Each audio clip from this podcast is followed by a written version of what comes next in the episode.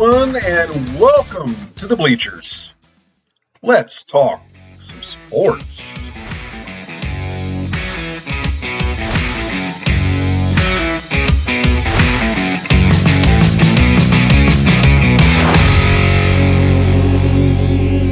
Hey, I am glad you could be here. I am Don Glenn, the host, and this is the first episode of Talking Sports on the Bleachers.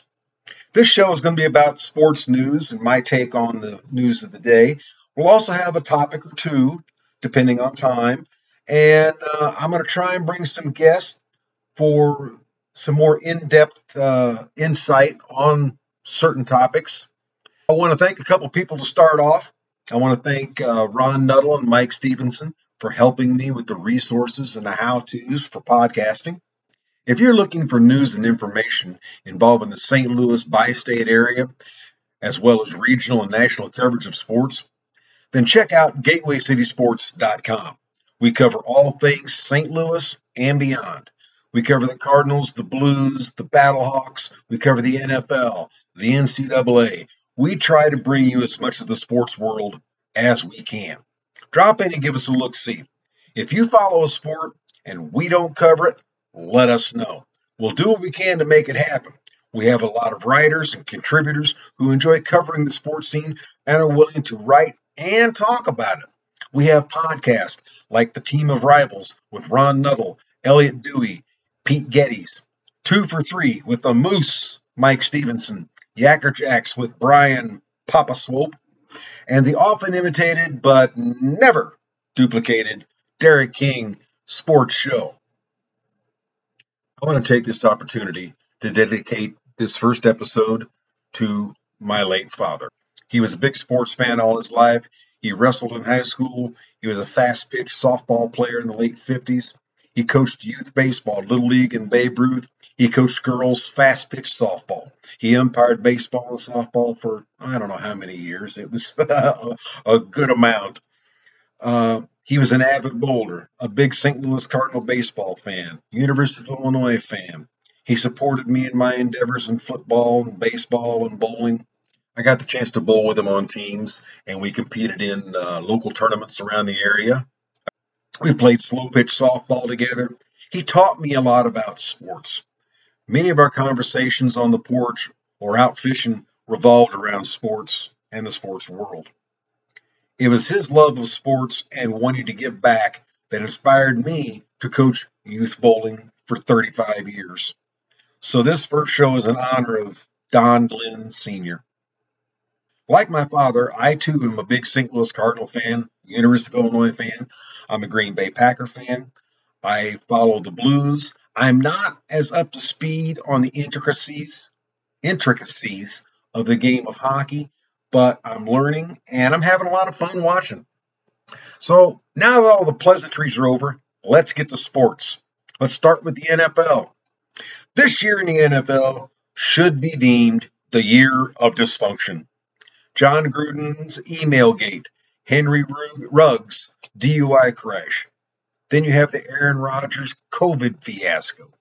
Congress taking up an investigation into a sexual harassment investigation that was done by the NFL concerning the Washington football team.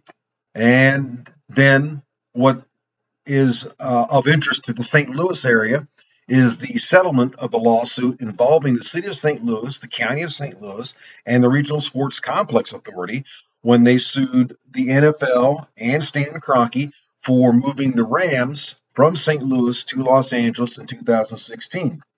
There was a lot of details that were uncovered that, on the one hand, Kroenke and the NFL were saying they were committed to the city of St. Louis and the franchise of the Rams, when in fact there were already movements underfoot with other owners and real estate deals to move the Rams from St. Louis to Los Angeles.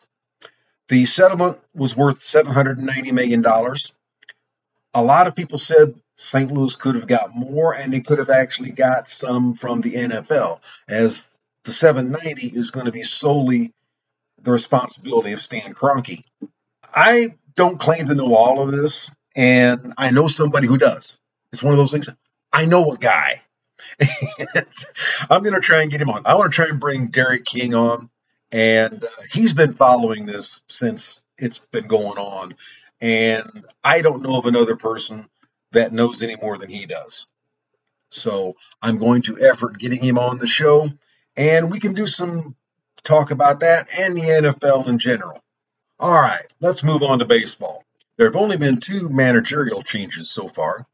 Uh, Mike Shildt out as the Cardinal skipper. Oliver Marmol is in. Um, philosophical differences led to the firing of Shildt, which nobody really knows what those differences are. But it is rumored to revolve around uh, analytics. So we'll we'll see if Marmol has any better luck than a 90 win manager. I don't know. Uh, also, the Cardinals hired Skip Schumaker from the San Diego Padres to be their bench coach, and then Turner Ward to take over the assistant hitting coach role. He replaces uh, Jobel Jimenez. And a question I have do any Cardinal fans, or have, or did any Cardinal fans ever see Jobel Jimenez? I don't know. The San Diego Padres fired Jayce Tingler and replaced him with Bob Melvin from the Oakland A's. I think this move is to get control of the clubhouse because the implosion that you saw at the late half or second half of the season with the Padres, that speaks of clubhouse dysfunction. And Melvin is known to run a tight clubhouse. So I think, uh, along with him being a good field manager, controlling the clubhouse was of a, a uh, prominent uh, duty for Bob Melvin to accomplish. So now the A's have a job available, as well as the New York Mets.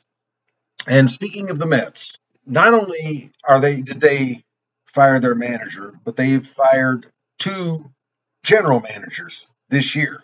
Jared Porter was fired in January amid allegations of sexual messages that were sent to a female reporter when he was with the Chicago Cubs in 2016. Zach Scott was interim general manager. He was suspended in September after a DUI arrest, then he was fired in November. Billy Eppler is the new general manager. And you just have to wonder just what kind of dysfunction is going on with the Mets. Just what kind of a dumpster fire do Sandy Alderson and Steve Cohen have going over there? Because according to reports, they offered the general manager job to Theo Epstein, Billy Beane, David Stearns, Jean Afterman, and Michael Girsch. All of them turned them down. So I don't know if Eppler really understands what he's signed up for. I think he's going to need a supply of Tums, Pepto Bismol, and a few hundred stress balls to get through working with the Mets. Uh, over Thanksgiving weekend, free agents just seem to have their way with owners. A ton of money was handed out. And here are just a few of the salaries that were given out. Max Scherzer, three years, $130 million to the Mets. Corey Seager, 10 years, $325 million to the Rangers. Starling Marte, four years, $78 million to the Mets. He was the cheap one of this bunch. Marcus Simeon, Semien, excuse me, seven years, $175 million to the Rangers. Robbie Ray, five years, $115 million to the Mariners. Kevin Gausman, five years, $110 million to the Blue Jays. I think this was a panic mode because the owners were realizing that the CBA was not going to make its deadline by the 1st of December. So they wanted to get big fish while they could. When the Hot Stove League gets going again, well, we'll have a little bit more discussion and coverage as we go. Now, we all know how important it is to stay protected.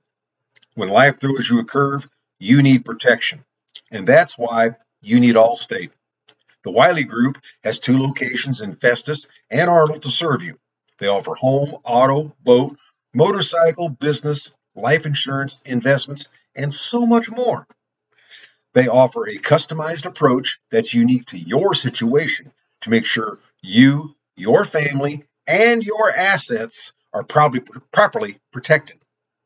They also offer great rates and savings. So give Sean Wiley and his team a call today, 636 764 6294. They'll help you with an insurance quote right over the phone. Even give them a call if you just want to talk sports. They do that too. We all have busy lives. So you can also email Sean at Sean Wiley at allstate.com and talk to him about your coverage options. And remember, you're in good hands with Allstate. Is there a better tagline than that? I don't know if there is. Okay. Uh, now let's talk about the Cardinals real quick here. There were five gold gloves car- issued to Cardinal players this year. Nolan Arenado got his ninth consecutive gold glove. Um, Paul Goldschmidt, his fourth. Tyler O'Neill, his second consecutive gold glove. Tommy Edman and Harrison Bader each won their first. The Cardinals as a team won the National League gold glove, and Nolan Arenado received a platinum glove for the fifth consecutive year. He's won the most platinum gloves since the award's been established, and he's just ahead of some guy named Molina. He's got four. No Cardinals were named to the 2021 All MLB team, even though five were nominated Paul Goldschmidt, Nolan Arenado, Tyler O'Neill, Adam Wainwright, and Giovanny Gallegos. Dylan Carlson finished third in the National League Rookie of the Year. The, year, the award was won by Jonathan India. The American League Rookie of the Year was won by a former Cardinal Randy Arozarena of the Tampa Bay Rays. Mike Shildt finished third in Manager of the Year. Winner was Gabe Kapler of the Giants. In player moves so far, the Cardinals officially elected to not exercise team options on Matt Carpenter and Carlos Martinez, thereby allowing both of them to become free agents. The Cardinals did make a couple of signings. They signed TJ McFarland to a one year deal worth $2.5 million. McFarland is 32, appeared in 38 games for the Cardinals last year, was 4 and 1 with a 2.56 ERA. He had a uh, that 18 and one third inning scoreless streak from August 3rd to September 9th. I think he'll provide some stability for the bullpen with all the young kids and uh, a good arm from the left side. The Cardinals also signed another left-hander, Steven Matz, formerly the Blue Jays, a starter, to four years at $44 million. Matz is 30 years old, 14 and 7 last year with a 3.82 ERA. He's also another guy that throws strikes and keeps the ball down. And with the Cardinal infield, he could have a really good year and be a really good part of the rotation. The Arizona Fall League, six players from the Cardinals played in the Arizona Fall League. They were Lars Nootbaar, Juan Yepez, Nolan Gorman, Brendan Donovan, Zach Thompson, and Jordan Hicks. I think uh, Barr will be the Cardinals' fourth outfielder. I don't think there's any discussion about that. Uh, Yepez could see time as a bench bat DH as well. Nolan Gorman could also see time this year with the major league club, but I think he's going to probably spend most of the year in Memphis getting used to second base. Gorman's stay in the fall league was cut short due to some injury. He uh, did play in six games, hit 375, a 565 on base, 625 uh, slugging for an 1190 OPS. Uh, Lars Nootbaar and Yepez were named to the All AFL team. Yepez was named the co-hitter of the year. Nootbaar hit 314, 437 on base, a 643 slugging for a 1080, 1080 uh, OPS. He had five home runs, 13 RBIs, and only 70 at bats.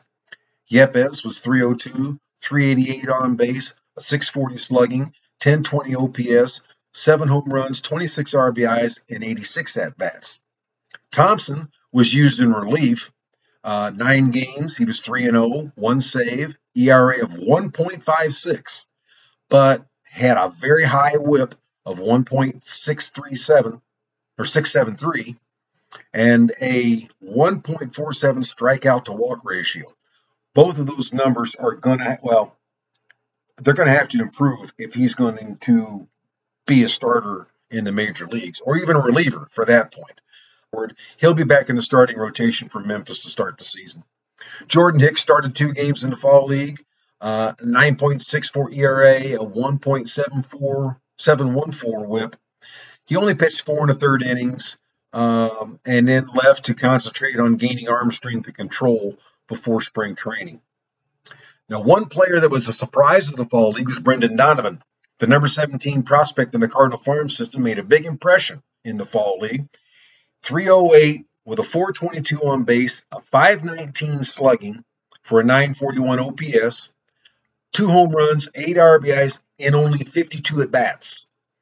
He came on after uh, Gorman got hurt. He was the last player selected for the uh, AFL All Star team, and that was by a vote for the fans. I think they call it the final final vote. Uh, in all, five of the six players uh, were voted to the AFL All Star team. 40 man roster moves. The Cardinals added Donovan to the 40 man roster, mostly because of his success in the Fall League. He's listed as a third baseman, but he played the outfield and infield at Memphis and played second base in the Fall League. Two right handed pitchers from the minor league system were added Freddie Pacheco and Jake Walsh. Now, neither of these guys are top 30 prospects, but St. Louis felt that they were worth putting on the 40 man. Now, the talk is not who was added to the 40 man, but who was left off the 40 man. And the Cardinals had four positions still available on the 40 man roster. Delvin Perez, the number 12 prospect, and Luken Baker, the number 13 prospect, were left off. This leaves them vulnerable to the Rule 5 draft. Now, the Rule 5 draft is where teams can draft players from your from other teams in the minor league system. The only caveat being that they must carry that player on their 40 man roster for the entire year or offer him back to the team that they uh, drafted him from. So, this is the time of year that Ron Nuttall always gets nervous. He hates the Rule 5 draft because it seems like over the last few years, the Padres always seem to take a player from the Cardinal system, and he either does well or they trade him for some major piece or something. And um, you know, Ron that kind of gets in his craw. So hopefully the uh, Padres will uh, bypass the Cardinals this year, and Ron can rest easy. Uh, as with the hot stove league, as the year goes on and the off season goes on, I'll uh, have more coverage of the Cardinals. So let's talk about the CBA. Okay, everybody knows it didn't go well or haven't hasn't gone well, and there's a lockout. Now, if you believe Rob Manfred, and I don't know why anyone would, the lockout was to prevent what happened in 1994 when the CBA expired and the season was started, and they negotiated, and then in August the players reached an impasse and strike or uh, instituted a strike, and it cost a postseason. There was no World Series, no nothing. Now, while there may be that recent history to draw on, I don't think there's really any evidence that putting a lockout down this early is going to have the effect desired. It might. Maybe Manfred knows what he's doing, but I just I I don't see where that's going to force the union to move on their demands. So what does the 40 what does the lockout mean? Well, it means teams cannot do anything with their 40 man roster in the way of trades or free agent signings or promoting from the minor leagues. So the 40 man roster, whatever you've got on there, it's set. You can't even talk to them. The players are locked out from team facilities. The winter meetings are pro- are done. They're going to be canceled um, because what the main focus is, besides having um, rule changes and stuff that are discussed, is free agents and trades and things of that nature.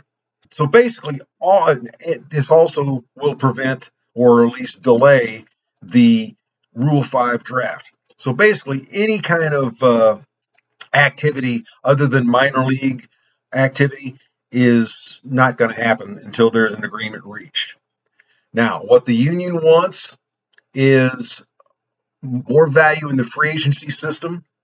They are wanting to cut the time to from six years to reach free agency to five years. They want to do that by taking a year off the arbitration uh, time frame, which is currently three years. They want to reduce that to two. This also relates to service time issue of service time manipulation. This is delaying when players enter the major leagues so the clubs gain an extra year of control. This happens quite frequently and it's been done for a long time. It's commonplace. Uh, it shouldn't be, but it is.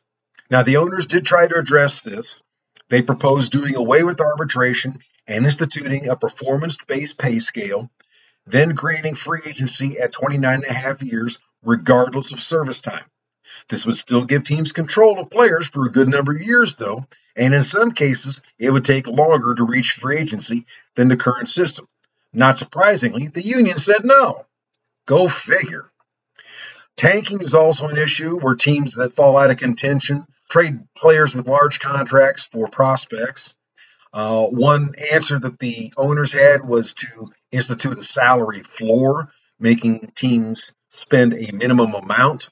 And then, uh, along with that, they wanted to decrease the luxury tax, which the union sees as, as a soft cap, and it really is a soft cap. But they wanted to lower that to create a narrower window and therefore more competition or competitive balance. Uh, but the union doesn't like that because they want an unlimited ceiling. They like the floor, but they want a higher uh, ceiling. Uh, they also want transparency on how revenue is calculated. They essentially want teams to open their financial ledgers so the players know how much the teams make and from where. Media revenue, ticket sales, merchandising, parking, real estate investments, and all that kind of stuff. I don't see the players winning this fight as the teams are private entities and do not have to open their books unless they want to. Um, field issues, the DH is still, I think, most likely head of the National League. It'll be universal. I don't like it, but it's coming. I'll deal with it. Playoff expansion is said to be on the table. I don't like that. I don't even like two wild cards. Uh, baseball has been unique in its exclusivity of the playoff system. I don't want to see that watered down any more than it is. Two wild card teams are more than enough because the playoffs are about winners, not participation trophies. Now, I will say that uh, expanding the current uh, wild card to a three game series from a one game playoff, I like that idea. If you're going to have two wild cards, you need to have a three game playoff. Uh, seven inning doubleheaders and the runner on second and extra innings are said to be out the door. They should also do that with a three batter minimum as well. League is experimenting with tackier baseballs in attempt to prevent doctoring. Other things addressing the sh- like addressing the shift, uh, oversized bases, robot umpires, and all that kind of stuff. Uh, they're probably going to get some lip service uh, because the reports are that the owners are trying to back off on rule changes to try and entice uh, the uh, union to negotiate. I don't think that's going to work. As as far as the shift goes, and I'll just say this: baseball brought that on themselves by the overuse of analytics. They led it to be a pull hit league, and if a guy is going to do nothing but pull the ball, why shouldn't the defense play a pro- play that accordingly? So if baseball wants to fix that, what they need to do is get away from pull hitting and teach players to hit to all fields. That will stop extreme shifting. Okay, this is an official rant warning. If any players or team officials or league officials listen to this, or anyone who knows someone like that shares this podcast, I have a message for the league officials and the, uh, the uh, players. Quit being stupid. You have taken a grand game and made a mockery out of it. To MLB, if you want more revenue and fans to see the game, remove blackout restrictions. What good does it do to blackout games if you want more people to watch? Second, quit with all the damn rule changes. The baseball game that we grew up playing does not need massive rule changes. Tweaking here and there, maybe, but not these massive rule changes. Third, fire Rob Manfred. End of story. To the players. First, quit being greedy. Rookies make five or six times more than the average blue collar worker. They expect, and then you expect us to feel sorry for you. I don't. Second, you bitch about free agency, yet guys are pulling down seven and 10 year contracts worth, worth two to three hundred million dollars or more. You're not going to find any sympathy from me. As my dad used to say, you'll find sympathy between shit and syphilis in the dictionary. I mean, you've got Max Scherzer out there making more than the combined roster of the Pirates or the Orioles. How is that right? And then you claim you want more for you want higher free agency. Give me a break. Third, guaranteed contracts. Even the younger players can't make less than $575,000 a year, and yet you're not being treated fair. Tell the guy that sits there and works a nine to five job that he's being treated more fair when his employer can fire him anytime he wants for any reason. You know, again, both sides need to stop acting like eighth grade schoolgirls fighting over a popular boy in school. It is disgusting, and the people that pay the, the people that pay the price are the fans. We have to pay eight dollars for a hot dog, twelve fifty for a beer, and we're supposed to like that and be happy because your guys are playing baseball, and you wonder why people don't come to this game. This is called lunacy. Get your house in order, play the game, and deal with it. All right. I'm going to step down now before I stress out too much and raise my blood pressure. Let me get a sip of water here. All right. Speaking of stress, we all know buying a vehicle can be stressful, but it doesn't have to be. Fifth Street Motors, located at 2044 Rose Lane in Pacific, Missouri, will help you find a vehicle no matter what brand. Fifth Street Motors believes in giving you the best price on a pre owned vehicle that will fit your budget. So give Brandon or Don a call today at 573 259 1306. Tell them Gateway City Sports sent you. All right, I want to talk some happy stuff. So let's talk about Illinois sports. That'll make me happy. I'll start with football.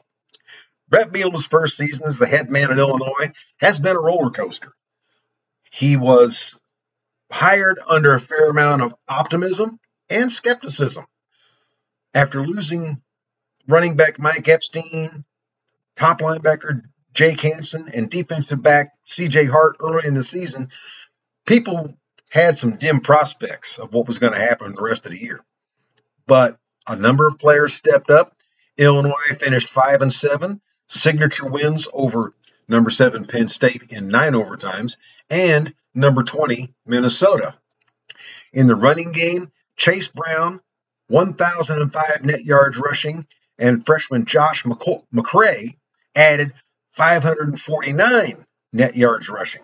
Gave Illinois a legitimate running attack, one that teams had to respect. Likewise on defense, it was guys like senior linebackers Owen Carney Jr. and Isaiah Gay, who combined had nine and a half sacks and 18 tackles for loss redshirt freshman lineman Keith Randolph Jr. and Newton Zer- Jerzon, excuse me, 92 tackles between those two guys, seven sacks, nine and a half tackles for loss. Now, the secondary was thought to be thin, and then they lost heart. But here again, guys stepped up. No one bigger than junior defensive back Kerby Joseph. Ended up being the number one rated defensive back in the nation. 57 tackles, one sack, five interceptions, three fumble recoveries, and one safety. He's tied for first in the nation in interceptions, second in the nation in fumble recoveries. He's the only player in the nation with five plus interceptions and three plus fumble recoveries. He was named All Big Ten first team. He should have been. Sophomore defensive back Devon Witherspoon, 52 tackles, eight tackles for a loss, one sack, and nine broken up passes he was all over the field, such as was junior Jartavius Martin, 55 tackles, three and a half sacks, one interception, seven broken up passes, one forced fumble. Senior defensive back Tony Adams, 63 tackles, one interception, three and a half sacks, five broken up passes. The defense stepped up. And I think it's because of the defensive coordinator, Ryan Walters, formerly from the University of Missouri. He's already been given, because of the defense this year, he's already been given a contract extension through 2024. And I think it's well warranted. He's a finalist for the Broyles Award, honoring top assistant coaches in NCAA football. Uh, the defense steadily improved all year. They gave up 101 points in the first three games. That's why there was large skepticism. Over the next nine games, they gave up or averaged 16 and 0.6 points per game, allowing 148 points. Now, the opponents actually scored 162, but in the Iowa game, one touchdown was a pick six and one was a kickoff return. So that's not the responsibility of the defense. Compared to last year defensively, Illinois allowed 34.9 points per game. This year, as a team, they are allowing 21.92 points per game. Defensively, 20.7. This is what fans have been wanting when they hired Lovie Smith five years ago was defense. They didn't get it. They've got it with this guy. And I think uh, made a really great hire with Ryan Walters. And Uncle Frank, you cannot have him back at Missouri. End of story. Thank you very much. Uh, special teams is another area that really performed well. Senior punter Blake Hayes was named a finalist for the Ray Guy Award for the best college punter. 68 punts, averaged 45 yards a punt, 34 punts inside the 20, and 16 punts of 50 yards or more, including an 80 yarder. Uh, place kicker senior James McCourt, 51 kickoffs, 42 touchbacks, averaged 64.6 yards per kick. He was 18 for 23 in field goals. Now, that doesn't sound real good, missing five field goals, but four of the misses were from 50 yards or more. And he hit four field goals from 50 yards or more. The biggest issue at Illinois is the quarterback position, only averaging 156 yards from, through the air and barely a 50% completion rate. It's clear that a large part of the offensive woes came from not having a stable passing game. Senior or super senior Brandon Peters and sophomore transfer Art Sitkowski both had inconsistent at times, or in, inconsistent games at times, I should say. Peters did miss a couple games on two different occasions because of injury. Sitkowski was injured late in the Penn State game, um, needing season-ending arm surgery. He's going to have or is having uh, shoulder surgery in the offseason. He will not be available for spring drills. He will be available in the fall, but I think um, Bielema is going to have to find another quarterback. I really do. Um, speaking of the recruiting for Bielema, when he first got here, the relationships with some of the top high school coaches in the state were very strained and even alienated in some senses by Lovie Smith. Now, they were already strained under the uh, Tim Beckman and Bill Cubit years, um, but Bielema seems to have rebuilt a lot of those. Um, still a little bit of trust issues because it's a, it is his first year. Um, he did manage to get five kids ranked in the top 20 in the state this year. And uh, nationally, he's doing well also, bringing in three kids from New Jersey who are in the top 30 in their state. He's got a number of players that we're connected to in the transfer portal, um, as well as possibly the junior college route to get some immediate help. And I think that's how he's going to have to go because uh, we're going to need some help in the offensive line, quarterback, um, maybe even a couple receivers, linebacking core. So I think the transfer portal may be of benefit to uh, Bielema this year. Switching to basketball, Brad Underwood did not have what you would consider a normal offseason. He had to replace all three assistant coaches. He had five players that declared for the NBA draft. He had two players leave via the transfer portal. And actually, he had three that entered the transfer portal. Um, coaches Orlando Antigua, Chin Coleman, left for Kentucky. Stephen Gentry left for Gonzaga. Underwood was able to replace um, the three coaches. You know, I, I wouldn't say easily, but uh, fairly quickly. Virginia Tech assistant and former Illini guard Chester Frazier and DePaul assistant Tim Anderson were hired. He also promoted Geoff Alexander, who was assistant head coach, to the assistant coach role. The five players who uh, entered the draft were Ayo Dosunmu, Giorgi Bezhanishvili, Trent Frazier, Da'Monte Williams, and Kofi Cockburn. Now, the last three pulled themselves out of the draft, but Kofi Cockburn went into the transfer portal. So that gave Illinois three guys in the transfer portal with Kofi with Cockburn, and then you had uh, Adam Miller, freshman, and sophomore Jermaine Hamlin. Adam Miller had was a starter all year for Illinois, and it's unknown why he actually entered the portal, but he transferred out. Now, Kofi did eventually come back to Illinois, but uh, he had some issues when he came back because while he was declared for the draft, he sold his equipment, which was legal. But when he in when he backed out of the draft and entered the transfer portal and signed or came back to Illinois, he came back prior to the passage of the name, imaging, and likeness laws, which put him in violation for selling his gear. He self reported and still ended up with a three game suspension by the NCAA, which many people have called stupid.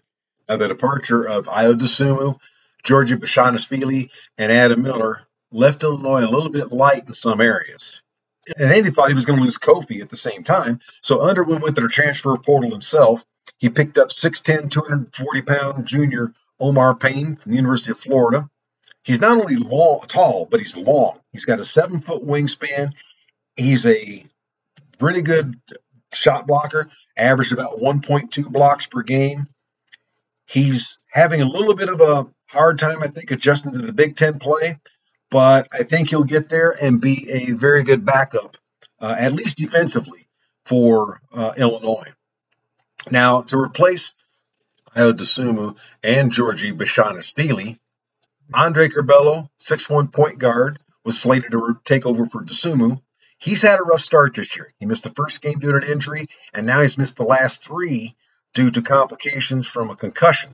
He just hasn't gotten on track yet. Barely hitting 30% from the floor, 2 for 12 in three point attempts, 16 turnovers to 22 assists.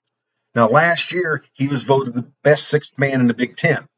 So hopefully he can get himself healthy and get his uh, head back together and be that guy that they want him to be.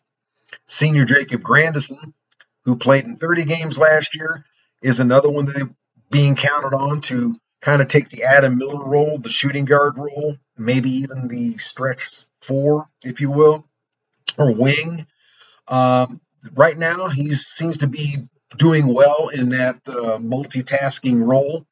He's got uh, 11.3 points a game, 4.1 rebounds. He's shooting 58% from the field and 50% from the arc, um, which is needed uh, to replace what you lost with Sumu and um, Miller, con- considering that Curbelo's having his issues. Sophomore Coleman Hawkins, uh, 6'10, 215, uh, played mostly last year as a backup to Giorgi and to Kofi. Uh, this year, with Payne in the in the mix, he's going to be more of the uh, four, and I think that's going to suit him very well.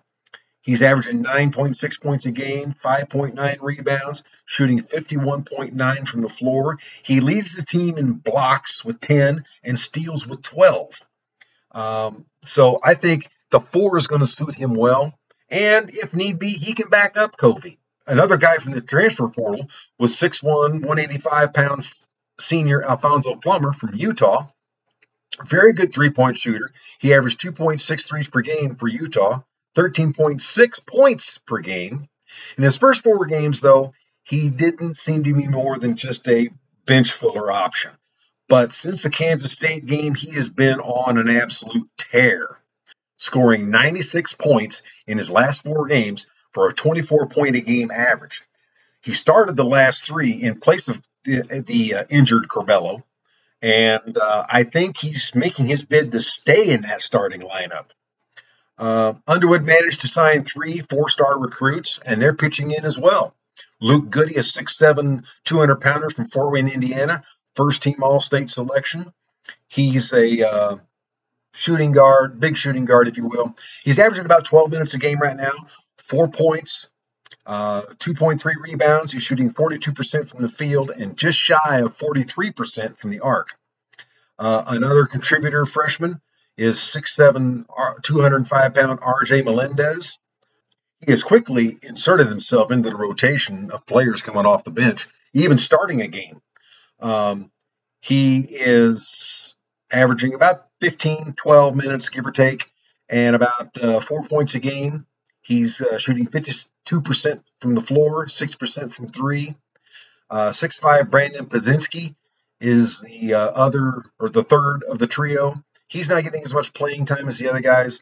He's a um, uh, shooting guard, so he's kind of behind Frazier, Plummer, Grandison, and um, he'll get his playing time, but uh, probably won't be more of an impact player until next year. Two players coming back from injury. Benjamin Bosmans-Verdonk, 6'8, 235 pound redshirt sophomore, can play the four or five. He's been injured the last couple years with a foot injury, and uh, this year he's he had a little bit of issues, still having some issues here and there, uh, but he's averaging six and a half rebounds a game in about 10 minutes playing time. Uh, the other uh, returning from injury is junior transfer Austin Hutcherson, 6'6, 190. Uh, sat out last year with a back injury. He's a shooting guard wing type, and uh, he's also having some a slow time getting started again this year. Uh, he was out for the first couple of games with the tailbone injury, um, so he'll get he'll get there.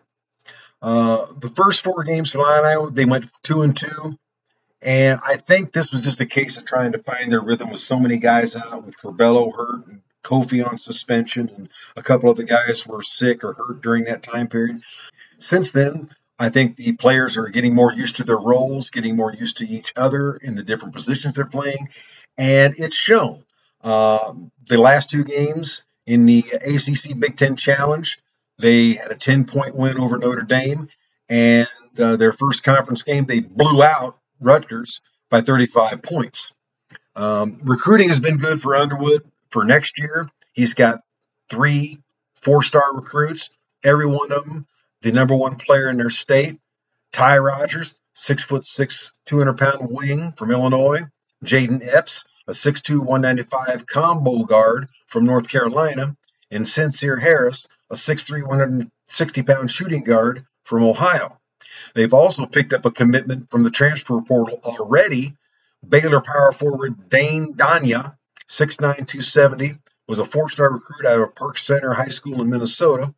Medical red shirt for 2021, and he will enter the university in the second semester, but have to sit out until next year, making him a red shirt sophomore. One thing I want to do is uh, bring on one of my colleagues from Gateway City Sports, uh, Russ Robinson or Uncle Frank. I mentioned him earlier. um, he's a contributor at Gateway City Sports. He he uh, follows Missouri and the SEC, and I just want to have have him on. We'll do a couple NCAA shows. I think it's going to be a lot of fun. So we'll try and get him scheduled here. I want to try and get a bragging right, get him on before the bragging rights game. Um, I think it'll be kind of fun too. Well, I tell you what, that about does it for me. I want to thank everyone for listening. I want to remind you to check out gatewaycitysports.com for your podcasts and articles and let us know what you think. You can uh, contact us via our Facebook page, Gateway City Sports. You can contact me on Twitter at Big D underscore GCS. And until next time, this is Talking Sports on the Bleachers.